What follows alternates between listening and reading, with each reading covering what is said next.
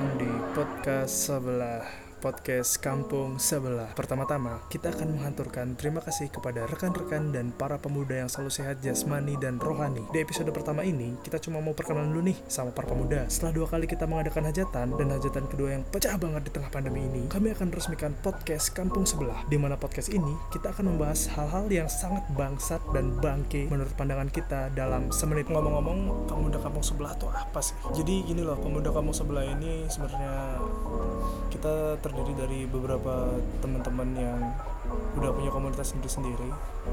Cuman kayak di komunitas ini nih yang di komunitas kita sendiri itu kita nggak bisa dapat apa yang kita bisa dapetin di sini gitu loh.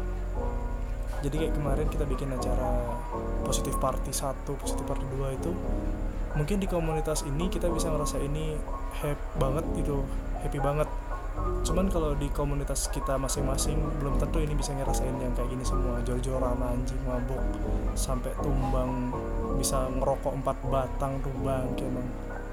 Intinya mungkin teman-teman kalau mau join atau mau cerita mau sharing bisa cek eh bisa chat di DM ya. Nanti bakal ada admin yang cantik dan buruk rupa buat jawabin kamu satu persatu.